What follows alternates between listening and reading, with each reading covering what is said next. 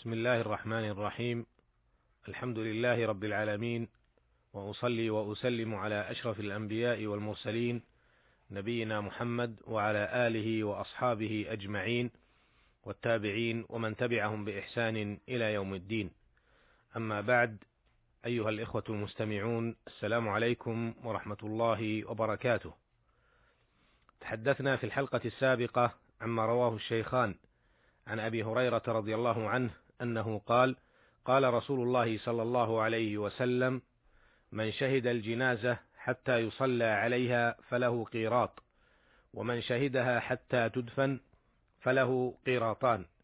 قيل وما القيراطان؟ قال مثل الجبلين العظيمين. وفي رواية لمسلم رحمه الله أصغرهما مثل جبل أحد. وعرفنا ما في هذا الحديث العظيم من فوائد وأحكام تتعلق بالجنازة والصلاة عليها وبحقوق الميت من المسلمين. وفي هذه الحلقة نتحدث عن حديث عظيم وهو ما رواه الشيخان عن عبد الله بن عباس رضي الله عنهما أنه قال قال قال رسول الله صلى الله عليه وسلم لمعاذ بن جبل رضي الله عنه حين بعثه إلى اليمن إنك ستأتي قوما من أهل كتاب فإذا جئتهم فادعهم إلى أن يشهدوا أن لا إله إلا الله وأن محمدا رسول الله. فانهم أطاعوا لك بذلك فأخبرهم أن الله قد فرض عليهم خمس صلوات في كل يوم وليلة. فانهم أطاعوا لك بذلك فأخبرهم أن الله قد فرض عليهم صدقة تؤخذ من أغنيائهم فترد على فقرائهم. فإنهم أطاعوا لك بذلك فإياك وكرائم أموالهم واتق دعوة المظلوم فإنه ليس بينها وبين الله حجاب. هذا حديث عظيم من جوامع كلمه صلى الله عليه وسلم. فيه وصايا عظيمة وتوجيهات سديدة وأحكام مهمة. جدير بالمسلم أن يقف معه متاملا ومطبقا. وقد وقفنا معه وقفات عامة متعددة في بداية هذا البرنامج المبارك. وفي هذه الحلقة وما بعدها نقف معه وقفات خاصة في أمر الزكاة إذ أن بعض أحكامها تطرق إليها في هذا الحديث.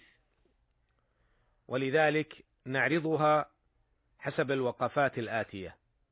الوقفة الأولى: في هذا الحديث الجليل دليل على عظم أمر الزكاة في دين الله عز وجل، حيث جعلها صلى الله عليه وسلم تلي أمر الشهادتين والصلاة، فقال صلوات الله وسلامه عليه لمعاذ رضي الله عنه: فإنهم أطاعوا لك بذلك، يعني إن أطاعوا بالشهادتين وإن أطاعوا بالصلاة فأخبرهم أن الله افترض عليهم صدقة تؤخذ من أغنيائهم فترد على فقرائهم.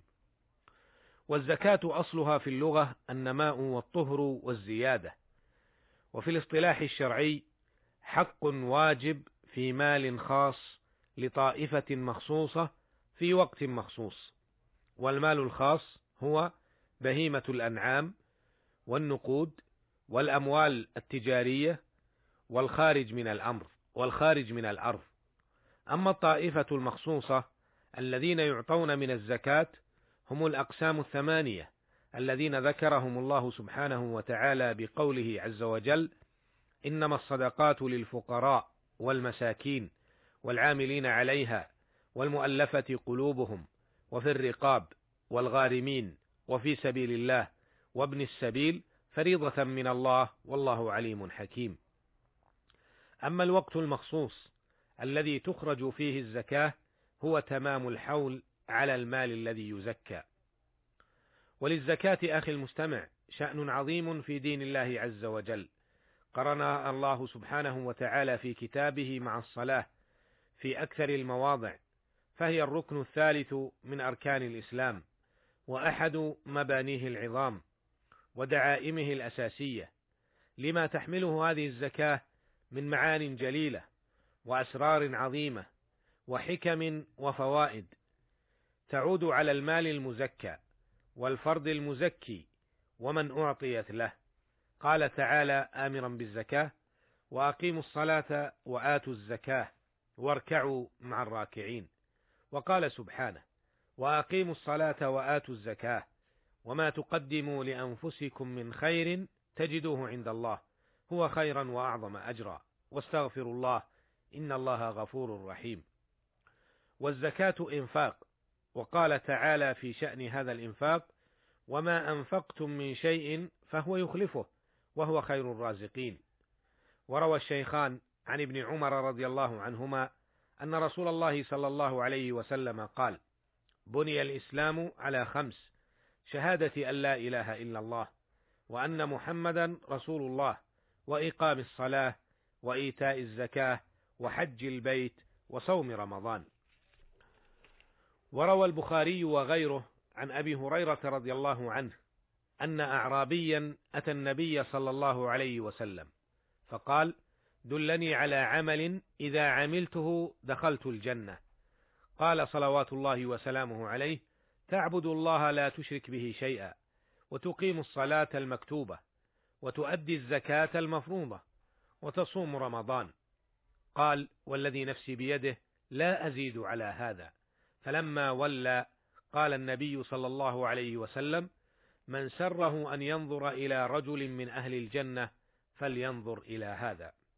وروى البخاري أيضا عن ابن عباس رضي الله عنهما أنه قال قدم وفد عبد القيس على النبي صلى الله عليه وسلم. فقالوا يا رسول الله إن هذا الحي من ربيعة. قد حالت بيننا وبينك كفار مضر. ولسنا نخلص إليك إلا في الشهر الحرام. فمرنا بشيء نأخذه عنك. وندعو إليه من وراءنا. قال آمركم بأربع وأنهاكم عن أربع. الإيمان بالله وشهادة أن لا إله إلا الله وعقد بيده هكذا. وإقام الصلاة وإيتاء الزكاة. وأن تؤدوا خمس ما غنمتم وأنهاكم عن الدباء والحنتم والنقير والمزفت. وروى الشيخان عن أبي هريرة رضي الله عنه أنه قال لما توفي رسول الله صلى الله عليه وسلم وكان أبو بكر رضي الله عنه وكفر من كفر من العرب فقال عمر رضي الله عنه كيف تقاتل الناس؟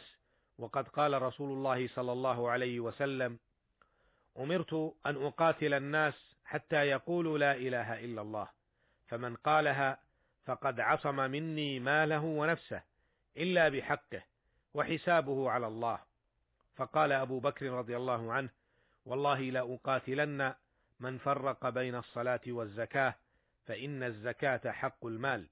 والله لو منعوني عناقا كانوا يؤدونها إلى رسول الله صلى الله عليه وسلم لقاتلتهم على منعها.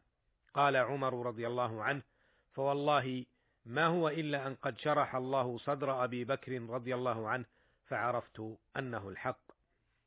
فدلت هذه النصوص الكريمة وغيرها على عظم هذا الركن العظيم وعلى خطر التهاون والتساهل فيه.